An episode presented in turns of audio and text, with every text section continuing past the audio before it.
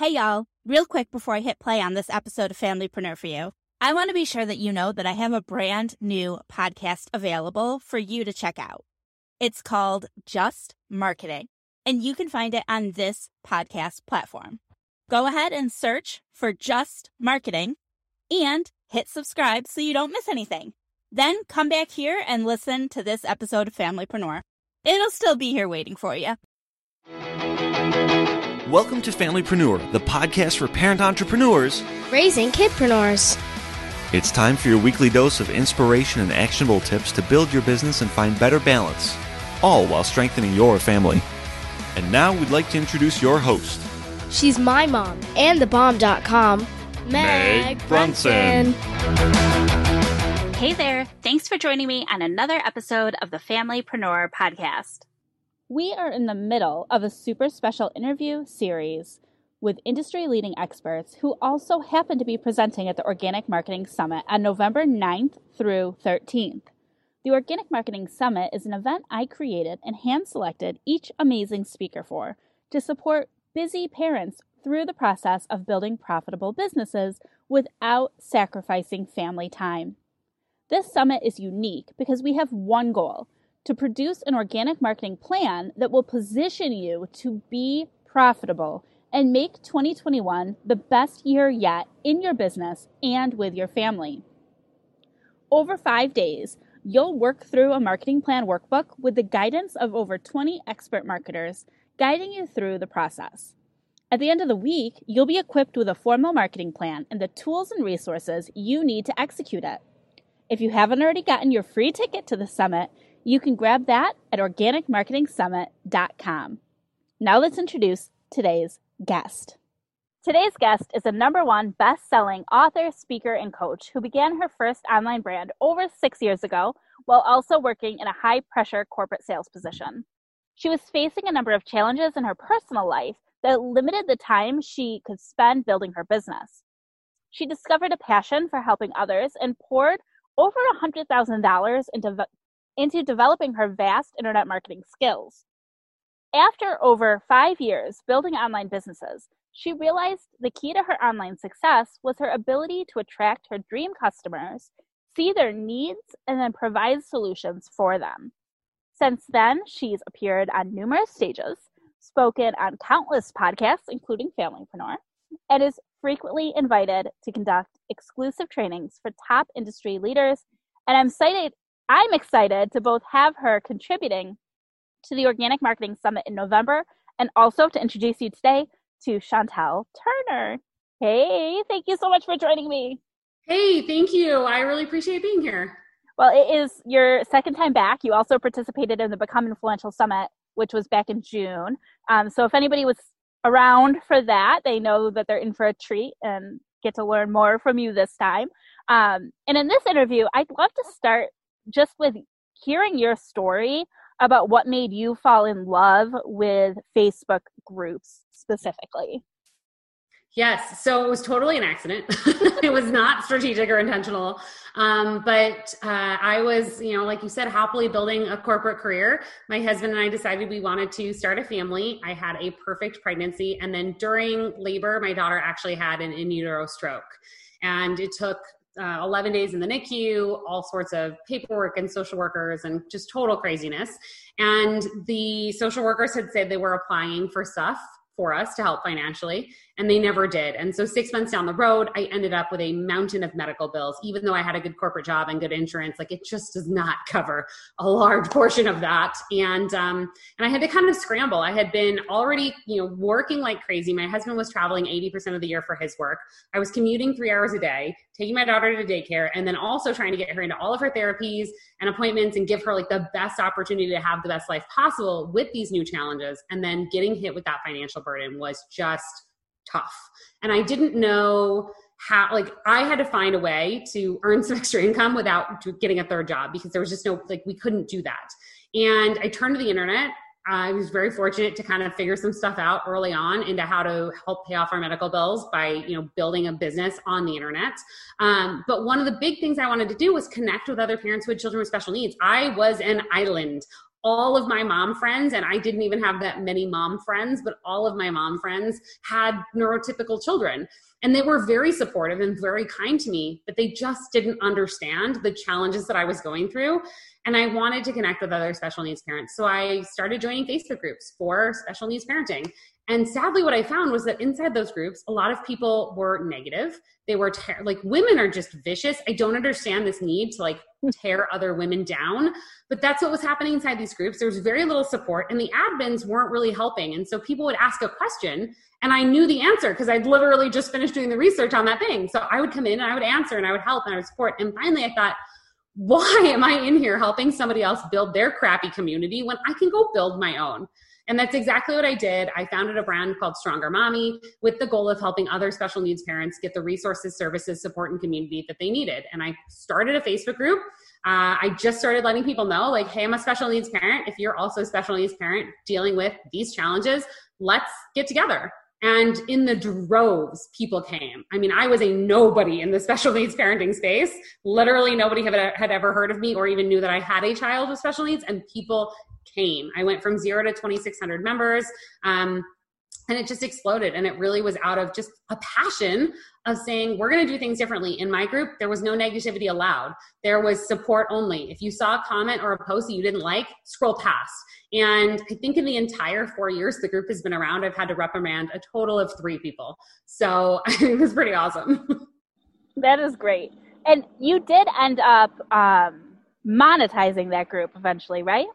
Yeah, so um, we've done you know several different things in there. I have a, a course for those moms. Um, in fact, I, I, launched a book yesterday um, in in that space, and um, and it really became.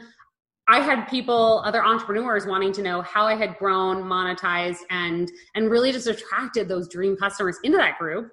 Um, and that's when you know what I do now, which is helping other people build um, not just groups, but like attract their dream customer to them um, through organic marketing, which is why I love this summit. But it's it all stemmed from finding my passion, building a group around it, and then going, oh, what did I do that worked here? And now that's what I help people with. But is it different when you're working from like the opposite direction? So you started like with a passion project that you were then able to monetize. Is it different? I'm curious if you're starting with a business and you want to form a group around it.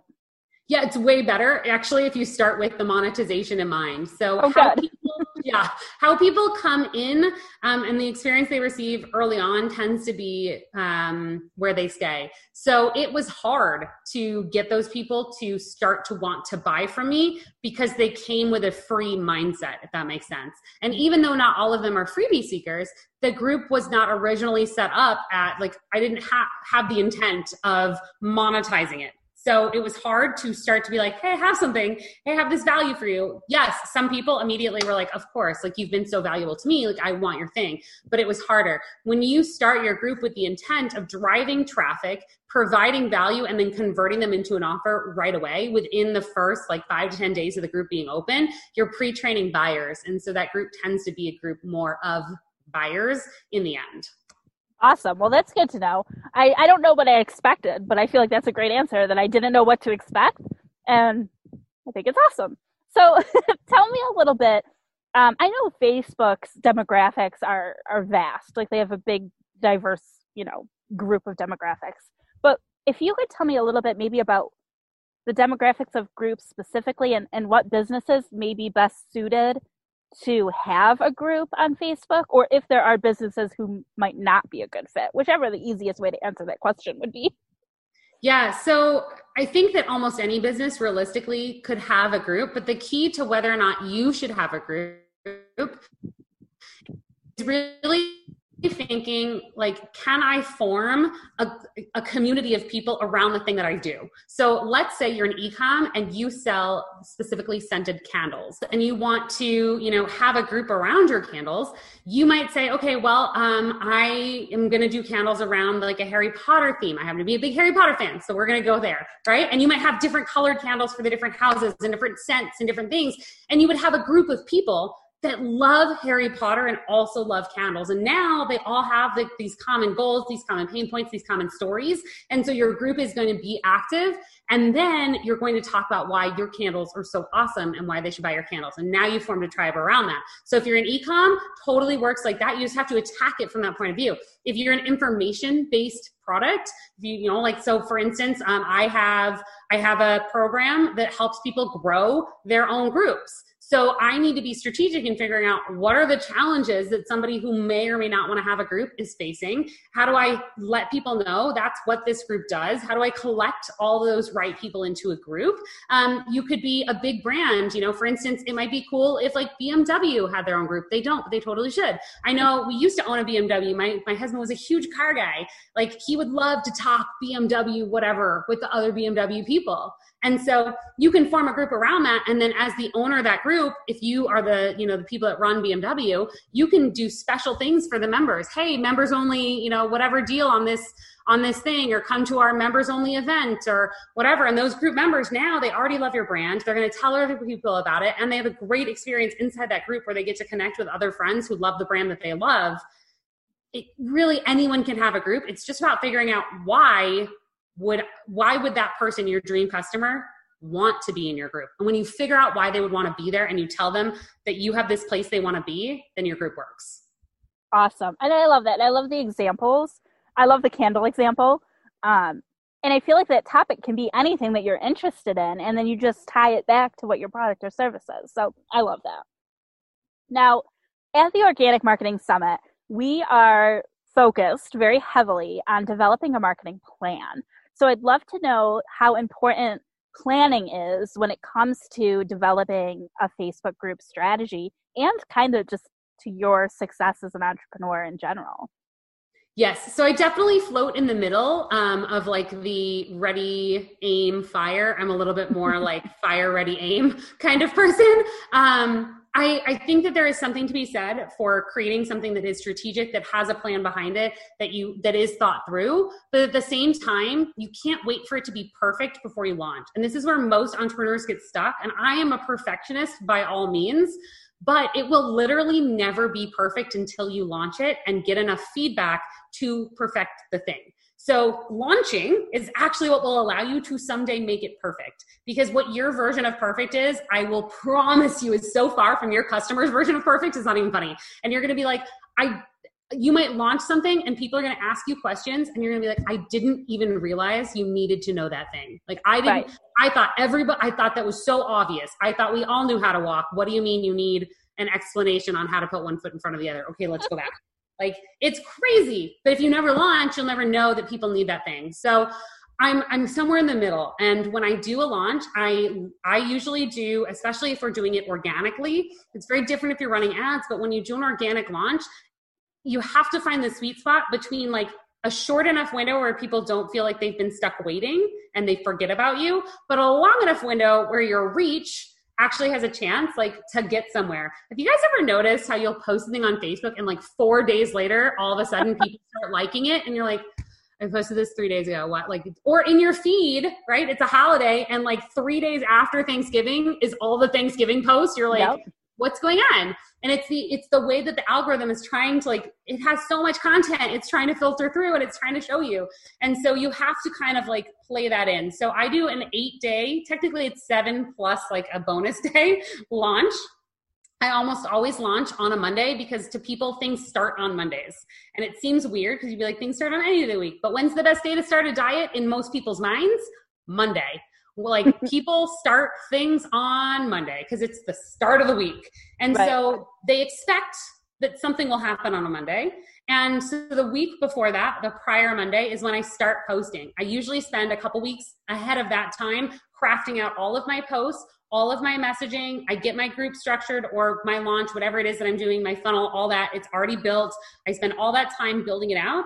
And then one week before anything opens, so before I actually start taking sales on my offer, before my group opens, and I actually start letting people in, um, before a summit happens, all of that, I get people to start registering or joining the group or, you know, pre-purchasing the thing a week in advance. And so during that full week, I'm posting every single day consistently about that thing, which means that whether you see it on Monday or you see it on Friday, it's okay because it's going to carry through. And if you happen to see it on Friday and then go back through my timeline, there's more content that's already there for you to kind of overview. So that's really the the strategy behind it for me but that week seems to be good whether you're promoting a webinar or trying to get people into your group or to your offer um, that time frame tends to be a good amount of time to get usually organically if you have a decent like not even a big audience you can get 50 to 100 people like jumping on your offer.